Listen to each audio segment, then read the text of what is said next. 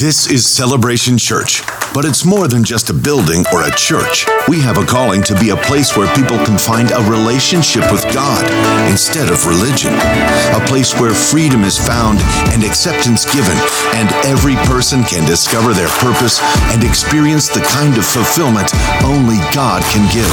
Together we will raise, lead, and empower a generation to change the world. Here, Jesus is famous, and all the glory goes to God. This is celebration. This is our family. Welcome home.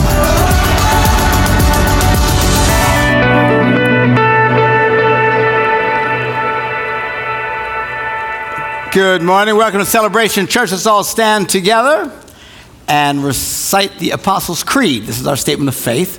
This is who we are, what we believe here at Celebration Church. We believe in God, the Father Almighty, the creator of heaven and earth. We believe in Jesus Christ, his only Son, our Lord, who for us and for our salvation was conceived by the Holy Spirit, born of the Virgin Mary, suffered under Pontius Pilate, was crucified, died, and was buried. He descended to the dead, and on the third day he rose again. He ascended into heaven and is seated at the right hand of the Father. He will come again to judge the living and the dead, and his kingdom will have no end. We believe in the Holy Spirit, the holy Christian church, the fellowship of believers, the forgiveness of sins, the resurrection of the body, and the life everlasting. Amen. You may be seated. Good to have you with us this morning. It's a beautiful Sunday. Big game this afternoon. Woo! Got my Packer bow tie on, my Packer socks. Ready to go. Anyway, win or lose, it's been a great year, hasn't it? so we shall see what happens today. Also, today is Bishop Ed's birthday. Happy birthday to Bishop Ed out there. 92 years old today. Looks pretty good for an old geezer. This morning, reading from Isaiah, the 49th chapter, and the first verse. He says, Listen to me, you islands. Hear this, you distant nations. In other words, everybody, pay attention. Before I was born, the Lord called me. From my mother's womb, he has spoken my name. Now, this is a very popular pro life verse. You know, the whole debate on whether or not a fetus is a child of its life or not. Well, if God has a say in it, and I'm pretty sure He does, uh, the answer is yes, it is life. He says, as before I was even born in my mother's womb, He spoke my name and called me. It is life. Now, was, as I was thinking about this, I thought, I wonder what name he calls us. Does he call us knowing what our parents are going to call us and call us by that name? Or does he have a special name? Wouldn't it be amazing, I thought, if, what if every one of us has a name that God has given that's different from any other name in the universe? He can do that. He's that big, he's that smart. And I was thinking, wouldn't it be good if he got to heaven and he called you by this name you've never heard before, but yet you knew it was you. And I was thinking about this. All of a sudden, I was reminded of a verse in Revelations, last book of the Bible. This is the uh, second chapter, and verse 17. It says, Jesus is speaking. Whoever has ears, let him hear what the Spirit says to the churches. To the one who is victorious, and by the way, we're all called to be victorious. Somebody say amen. amen. The Bible says only overcomers get to heaven. He who overcomes. That's why only married people get to heaven. But uh, I will give some hidden manna, and I will also give that person a white stone with a new name written only on it that only known only to the one who receives it. I thought, oh my, he does in fact have a name for us that no other has. How cool is that? Now, according to the Christian calendar, we are in the time of Epiphany every year. This is the Christian calendar. It starts not on January 1st, but it starts December 1st during the uh, uh, month of what we call Advent. It's obviously, the Christian calendar begins with the birth of Christ. Then after that, and of course, Jesus is, very few people know what has happened. He lives in Nazareth. He's 30 years old, and then he begins to reveal himself. He becomes revealed to the world as he starts proclaiming uh, the gospel. And uh, uh, we talk about this idea of, of, an, of an epiphany, of a revelation. The definition I read last week of an epiphany is an illuminating discovery. Ah, I could have had a V8, you know realization, disclosure, something becomes real. I have had an epiphany. And actually, if you think about it, there's many moments in life where you'll have an epiphany about one thing or the other, where all of a sudden something that wasn't clear to you, boom, all of a sudden starts to make sense. Kind of fun moments that we have in life. But the most important moment you will ever have in your existence is that moment when you have an epiphany of who Jesus is. Up until that point, everything is just kind of noise and not really clear. You see, uh, oftentimes people come to me and say, Pastor, what can I say to my neighbor or to my sister or to my coworker to convince them to come to Christ? And there's nothing really, you, you can't argue people into the kingdom of heaven. It just doesn't work that way. Now, we're supposed to give an answer. So you need to be able to come with an answer. But whether it's a very eloquent, well thought out answer or it's just a stumbling around bunch of words. It doesn't matter. Whatever your version of your answer is, uh, you need to tell people, and God can use that. But at the end of the day, until the Holy Spirit gives a person this epiphany, this opening, every person who's ever come to Jesus and had a moment of clarity and, and faith knows what I'm talking about. Most of us can remember the day that it happened, exactly where we were, exactly what was going on, when all of a sudden Jesus becomes real to us. We understand the cross. He died on the cross for the sins of the world so that we could have new life. We could experience forgiveness of sins. And all of a sudden, man, it becomes clear. And we reach out to God in faith. And Jesus describes the experience as being born again. New life is created in us when we come to God in that way. And we spoke about this epiphany uh, of faith in Jesus. I read to you from the Gospel of John. I'm going to read it again this morning. Uh, God's, John's Gospel, it's the 12th chapter and the 28th verse. Jesus is praying to God and he says, Father, glorify your name. And then a voice came from heaven and it says, I have glorified it and will glorify it again. That's pretty cool when you're talking to God in prayer and all of a sudden, boom, voice comes back out and he's talking right back to you. I have never had such an experience, but that would be pretty cool. Well, I'm probably scared to death. But anyway, um, but it says here that the crowd standing there heard it. What did they hear? They said it, it was thunder. It was thunder. Others said, well, an angel has spoken to him. We're not even clear if they understood what that was. See, without this epiphany, some might have heard the voice and understood what it says, but for most people, it was just noise. It's just noise, it's just thunder. As we preach the gospel, as I and people all across the world this morning, pastors, preachers, whatever, uh, are speaking, for most of the world, it's mostly noise. They don't get it, they don't understand it. They kind of look and you know, kind of like a puppy and a new dish.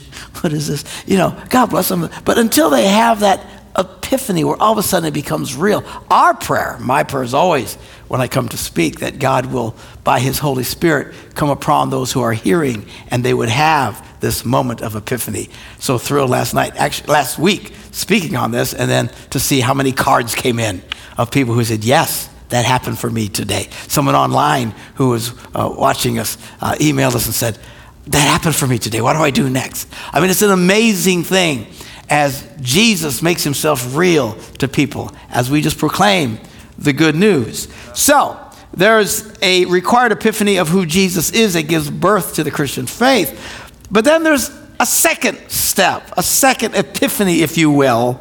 And that's what I want to talk to you about today and that is this having an epiphany of who you are. Now, an amazing transformation takes place when a person has been born again. There's a transaction that happens. We all are involved in commerce transaction. I give you X amount of dollars, and for that, you give me a product or a service. We all have these trans. Well, an amazing transaction takes place when you come in faith. Jesus has taken upon himself the sins of the world. When you come in faith, God takes everything that's wrong about you and puts it on Jesus and everything that's right about Jesus, he puts it on you. Now, that's something that most people don't quite get. They can get the first part. Okay, Jesus forgives me of my sins. What you don't understand is what has happened to you. Something changes in you. God looks at you in a very different way. You say, Well, I don't feel that way. Doesn't matter how you feel. And so, well, I don't understand it. That's why you need an epiphany to grasp. Because when you start to see this, it will change your life. I guarantee you. It is very powerful. So we begin with this revelation of who Jesus is, but then we must have this epiphany of who we are in Jesus. Now, I want to read to you from the uh, first letter of the Corinthians that Paul wrote. You'll see it in the Bible. It's 1 Corinthians chapter 1, starting at the first verse. And uh, for those of you Bible students who like a little inside baseball, this is actually the second letter to the Corinthians because we don't have the first one. We don't know where it is. You say, how do you know that? Because in this letter, Paul refers to the previous letter that he had sent. Aha! So even though this is First Corinthians, it's really Second Corinthians. But uh, there is a Second Corinthians, which obviously would be third, as you can figure it out. You say, what happened to the first one? We don't know. Who knows? And no one has ever found it. They say, why not? I don't know. My guess is Paul probably didn't get it quite right, and God squished it somewhere. you ever not quite get something quite right? I don't know. So anyway, so in First Corinthians, we read Paul introduces himself, who's writing. That's how we always would start. Called to be an apostle of Christ Jesus by the will of God, and by our brother Sosthenes is with him. And he's writing to the church of God that is in Corinth. To those who are, and then he starts to describe these people, sanctified in Christ Jesus, called to be saints. Now, that word saint stumbles people who are raised in very liturgical uh, churches and stuff like that because they, have a special category of people they call saints. But the truth is, um, that was stuff they, quite frankly, just made up later. They think they had a revelation about it. The truth is, in the New Testament, people who are saints are believers. Everyone was a saint. It's not for extra holy people, which is part of this epiphany I want to give and hope that you start to understand. We are all saints. We are all these incredible people. We often think of someone who's really, really nice. That person's a saint. No, we're all saints. You say, well, why don't I feel it? Why don't I see it? Because you've yet to have this epiphany. I pray to God it'll happen for some of you, at least go in that direction today. He calls them saints. He says, together with all those in every place that call upon the name of the Lord Jesus, both their Lord and ours, same God. Grace to you and peace from God our Father and the Lord Jesus Christ. I give thanks to my God always for you because of the grace of God that has been given you in Christ Jesus. For in every way, wow, you have been enriched in him, in speech and in knowledge of every kind, just as the testimony of Christ has been strengthened among you, so that you are not lacking in any spiritual gift. That's pretty powerful. As you wait for the revealing of our Lord Jesus Christ he will also strengthen you to the end so that you may be blameless on the day of our Lord Jesus Christ. God is faithful. By him you were called into the fellowship of his Son, Jesus Christ our Lord. Now, this sounds like an incredible bunch of people. What does he? He calls about how they've been called by God, saints of God, full knowledge of who Christ is, been enriched in, by him in every way. But the thing is, as you keep reading the book of Corinthians, this letter, you start to realize these are some of the most jacked up people that you have ever heard of. These people that we just described in such flowery terms were, in fact, a complete another disaster. And as you, if, I'm telling you what, if you get discouraged because you're struggling in your faith this morning, man, just read this letter. You will feel good by the time you get to the end. Because you're probably not nearly as jacked up as these people were. They were fighting over petty, stupid stuff. They'd have little groups. Well, I, I just, I like Peter, the apostle. Well, I like Paul. He's a lot better than Peter. And they all these little cliques and groups. And then there were the spiritual people. Well, I just, I just follow Jesus. You always have these people. You know. There's people like that today. I don't have to go to church. I, I, I, just, I have Jesus. I, got, I can have church out in the woods. No, you can get some ticks out in the woods, but you can't have church. Well, I can worship. Well, you can, in fact, worship God, but it's not church. Church is gathering together with people of like faith and worshiping together. Some people don't want to do that, so they had that problem there. They're all jacked up, and Paul's trying to tell them, guys, stop it. They were suing each other in court. Now, this is hugely embarrassing to Paul. Why? He's preaching the gospel to a pagan world and letting them know about the love of God. And not only do we have the love of God coming this way, we share it this way. Jesus said, This is how the whole world will know that you're really my followers when you love each other. When you love people, particularly people who are different than you, but yet still share the same faith, this is a huge testimony to the world around you. One of the things I love about Celebration Church, we have celebrated this from the beginning. We are not a church where everybody has to think the same about everything. Thank God. Okay? I mean, this is what I think, and some of you are wrong. You know? But I mean, it's just. But we're all together and we all love each other and we don't, you know, you have to think, oh, we have to be baptized exactly the same way. And what do you think about this doctrine? Oh, we just don't get into it. Our main doctrine is what we celebrated together when we said the Apostles' Creed. Those are non negotiable. Everything else, all right, you got some wiggle room in there. God is not the most glorified when you get a bunch of people who think the same way. And this has been part of Christianity the whole time I've been growing up. That's why there's 400,000 churches in America, ladies and gentlemen. 80% of them have 100 people in them or less. Why? That's about as many people as you can get in a room that all think the same and all agree the same about everything. You can't do it with very many people. When God is glorified, when a bunch of people, God is glorified is when a bunch of people who don't all think the same. We're not all the same economic uh, level in life. We're all different colors and different sides of the streets and everything else. You know, there's, there's even bear fans that come here. You know, I mean, and we we worship God and we celebrate and we love each other, and that is the good news. And this is the kind of thing that Paul is talking about. But in the midst of this message, you got Christians suing each other. This side of the church is taking some of these guys to court because they ripped them off. He owes me $300, $1,500. Took him to court. Paul says, Are you insane?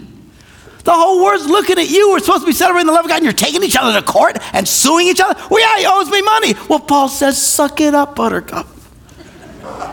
Just write it off. Just write it off. Why not take the loss? That's what he says.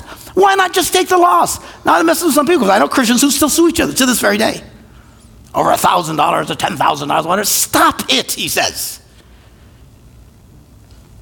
They would get together and take communion, and they were taking it lightly and irreverently. Now, you remember the Lord's Supper. The reason they call it the Lord's Supper is because it was actually a supper. It was the Passover feast, and they all sat around the table and they ate together.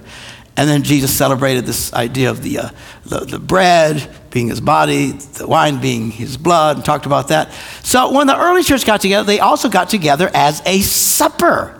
This is what they did. And they'd get together as basically a potluck.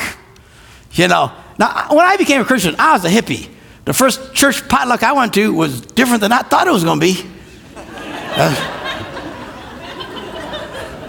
you got to define pot when you're a hippie. You know what I'm saying? Because there's a what? We're doing what? I had to get used to the church lingo, you know. There was no pot there. I didn't understand what was going on. So. It's basically a potluck. They all got together and they're all, you know, eating, and, and some people are pigging out, and some people weren't getting enough food because some people blah, blah, blah, blah, took all the food, and there's some of the guys going through the line, there's nothing left. You know, they're drinking wine. Some of them are getting hammered.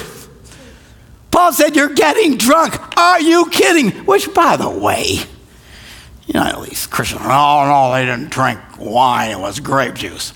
Really? How much grape juice you got to drink to get hammered? I think you'd pop like a tick before that would happen, you know? For heavens, of course it was wine. They're getting drunk and everything. And Paul was mad as a hornet. And he warned them. He says, Not only are you not getting the blessing of communion, you're drinking death and damnation to yourself. He says, Why some of you guys are sick and why some of you even died. From this moment on, that's why we have a little itty bitty slice of bread and an itty bitty little drink. Nobody wants damnation coming on them. So they stopped the party part of it and the big dinner part of it and just made it just a very serious thing, which Paul should say. That's why it changed. And for the last 2,000 years, we still celebrate with a very small little thing because up until that point, they weren't taken seriously at all. These guys are a disaster.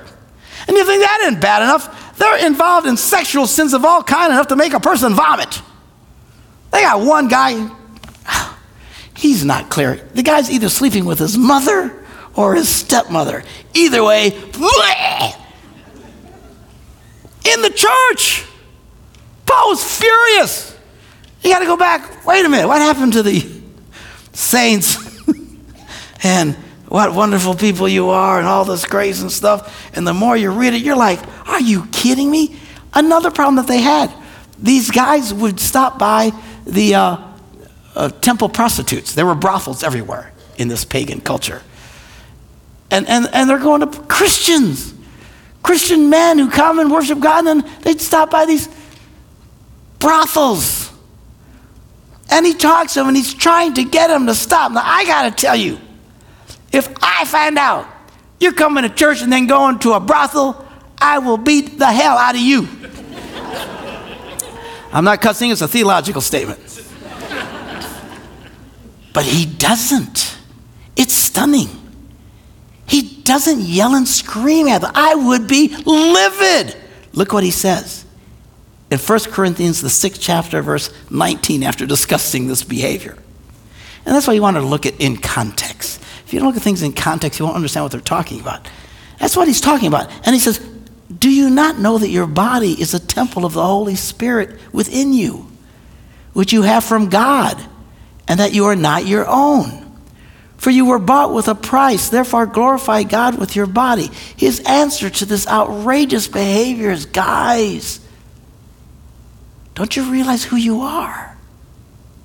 See, when you start to realize who you are, it changes everything. By the way, a lot of people quote this, you know, your body is a temple of the Holy. That's why you should eat, you know, don't eat Taco Bell and, you know, and take vitamins and make sure you exercise and all three.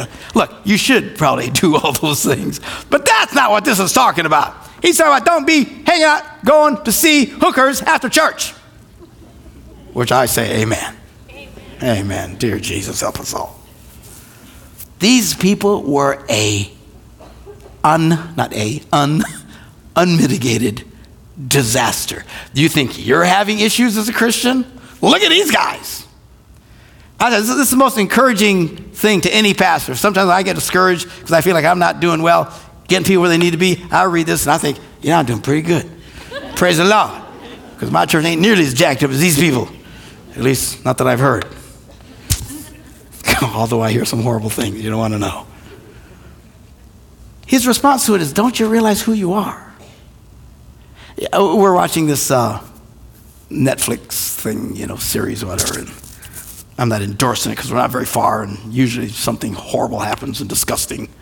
You know, they can't just leave a story, right? They've got to throw some kind of nonsense. Who knows? We're not there yet. But it's called The Crown. And it's really a fascinating thing because it's done very uh, accurately a historical recreation of the life of Queen Elizabeth, who today is like, what, 92 years old. This lady, man, she is still kicking strong. Wow. And uh, so, anyway, she becomes queen very young. And so it's her life story. And it's really well done and it's fascinating. You know what's really fascinating is uh, look at the characters and then Google and look at the actual people. They look the same.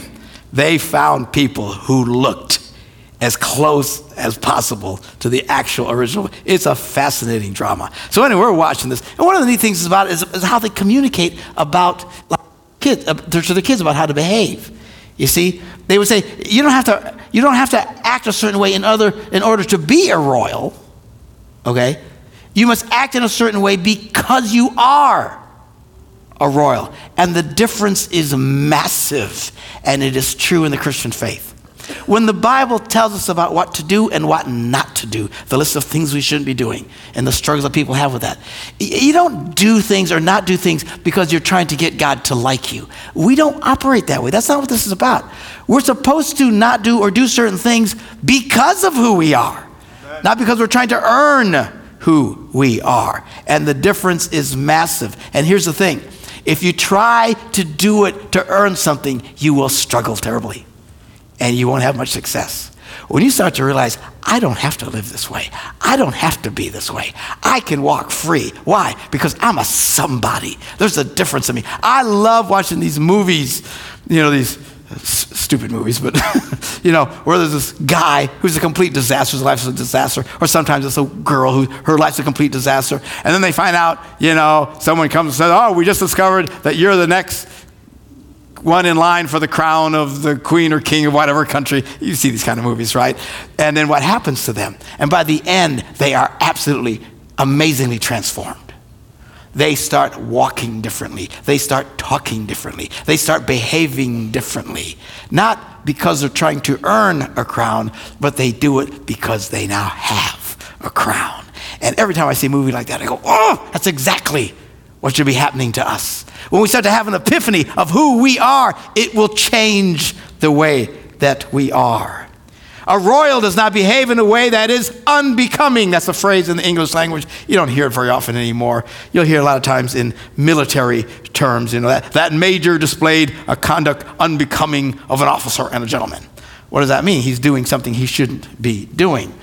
But uh, the, the knock is that it's unbecoming of who he is because of this title that he carries, because of the office that he holds. You don't act that way when you are this kind of a person. If you describe a person's behavior or remarks as unbecoming, you mean that that behavior is shocking or unsuitable for that person. Another way of saying it is that you are better than this. You know, a lot of people I've heard as I, I talk to people, you know, about some of the struggles they have in life And a lot of people, they were raised in environments where people, you know, they would make mistakes and their parents would yell at them, say, you're a loser, you're a failure. Grandparents would do, you know, uncles or something. There's some, some of y'all have went through this because I've heard these stories. And it's absolutely clear to me why so many people struggle in life and they can't succeed very much in life. Because no matter how hard they succeed or whatever fortune comes their way, whatever blessing God bestows on them, they can't really accept it because in their mind they keep hearing the voice I'm a loser, I'm a nobody, I'm a failure, I'm a disappointment. You know, sometimes teachers do this. They did this when I was growing up. If you don't go to college, you'll never amount to anything. If you don't get enough growth, listen to me, all nonsense. You can still do great things even if you suck in school. Now, you shouldn't suck in school, but some of us just came naturally gifted that way, all right? but it did not define me. Don't let others define you in a negative way. My brother and I were talking about to some pastors this week and we were on a conference call with them and stuff like that. And we said, you know, we were raised in a different environment. Our mother, all our lives, taught us you can do anything because you're a Gungor. And we were at least 35 before it dawned on us that didn't really mean anything. But we absolutely believed it. And I have to tell you, even to this day, I am haunted in a wonderful way. Some of you are haunted in a bad way. But I'm haunted in a wonderful way by the voice of my mother. No matter how many times I fail, and I tell you, I know, I'm very aware that I have succeeded far beyond what most people in my life ever thought I would have. And there's days I wanted to quit and give up, and I'm telling you, the voice in my head is get up. You can do anything because you're a Gungor. yes, I'm a Gungor. and it's a wonderful thing, I'm telling you. And we were sharing with these guys what a, what a positive attitude. But this is what God is trying to say to all of this, all of us. You can do anything. All things are possible to him who believes. You're more than conquerors. You are the righteousness of God in Christ Jesus. An amazing transaction has happened, and you don't see it. You don't see it. We're to act a certain way, not to make God love us, but we act the way we're supposed to because of who we are. And when you get this, it sets you free. Listen to me. Children of God should not be liars, cheaters, haters. We shouldn't be full of unforgiveness, adulterers. We shouldn't be addicted to alcohol, drugs, or pornography. These things should not control our lives. Why? Not to just do it so God will love you, but because you're better than this. You are free. When you start to realize, I don't have to live this way, I don't have to be angry, I don't have to be addicted, I don't have to let other things control my life. When this epiphany happens and the light goes on, it will change your life.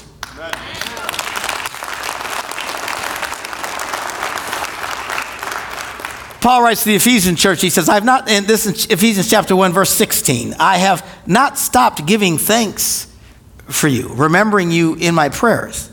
What's his prayer?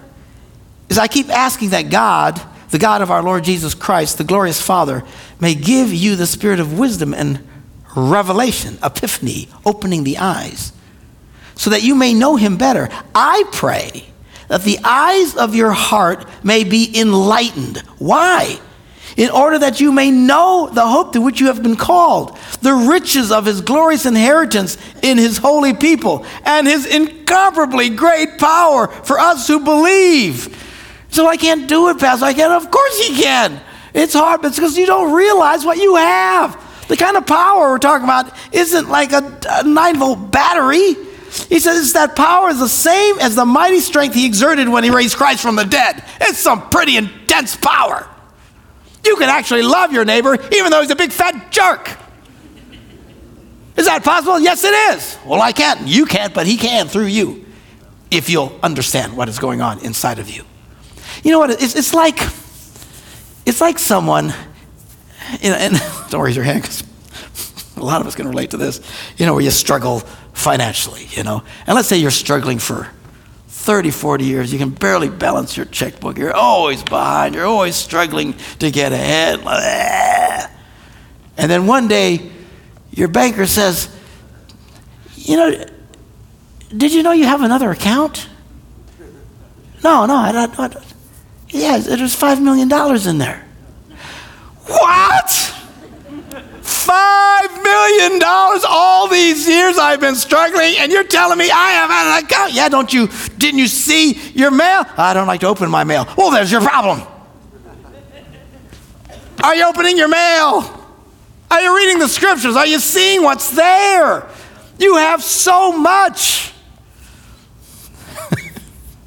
I was saying in the first service, my lovely redhead, Debbie, uh, I go to the bank after she passes. And uh, I mean, I, I, don't know what's going on with her money. You know, it's her money. Uh, you know, I, I understood early on one of the keys to a great marriage clearly defined lines, okay? Her money is her money, and my money is her money. See, and, and, if, and if you understand this, it will set you free. All right? So I don't know, whatever she has, just, you know, that's up to her. So I go there and I want to close out the account. Check out how much can she have? 1500 bucks, I don't know. So, yeah, it's, it's 40 some thousand dollars. What? you rascal. all this money socked away. Uh, oh my gosh, I had no idea. It's like that. I had an epiphany at that moment. that little rat holding out on me. But to realize the riches that are available to us, oh, I'm just scratching the surface on this. But I hope we'll start to have this beginning. I hope you'll pray the same prayer that Paul prayed God, open my eyes. Help me to see who I am. Help me to see what you have for me. Help me to realize the kind of power I can plug into. Because when you get this, man, it will change you. I'm going to invite our ushers to come forward and get ready to serve communion this morning. Now, remember, we just talked about Paul writing to the early church. They're not taking this very seriously and warned them of damnation. Uh, when you take communion, you're eating death because they weren't taking it seriously. Now we don't have to worry about that because nobody's partying from this. Uh, but he does go on to say we do need to take this seriously. And he writes these words. He says, Everyone ought to examine themselves before they eat of the bread and drink of the cup. And we do this every Sunday. We gather together. And here's a moment. What did you just sing? What did you just hear? Where am I at in this? How can I improve myself? Maybe this week you said things you shouldn't have said or done things you shouldn't have done or didn't do things you should have done. And, you know, we struggle. Everybody struggles. But the good news is there's always forgiveness. I want us all bow our heads. And I'm going to pray just a prayer of forgiveness for all of us as we examine ourselves and, and put everything in perspective. Heavenly Father, before we partake of the bread and the cup this morning, in obedience to the scriptures, we now pause to examine ourselves. If we have sinned against you in thought, word, something we, we did, maybe by what we've done, maybe by things we left undone. if we've not loved you with our whole heart, if we've not loved our neighbors as ourselves, for the sake of your beloved Son, Jesus, who gave himself as a sacrifice for our sins, have mercy on us. Forgive us of our sins and strengthen us in all goodness. And by the power of the Holy Spirit, help us to realize who we are. Help us to have an epiphany, to realize that we can delight in your will and walk in your ways to the glory of your name and his heads are still bowed and stuff. Maybe this morning, this is all fairly new to you, but maybe this morning, maybe for the first time in your life, this isn't just noise, but the lights are going on. You are starting to see. You're starting to realize who Jesus is, who you are, how you need him in your life. If you've never asked God, Christ in your life, just as, as we're all in an attitude of prayer, our heads are bowed, in your own words, just ask Jesus to come into your heart. Ask Him to forgive you of your sins so you can start your walk of faith.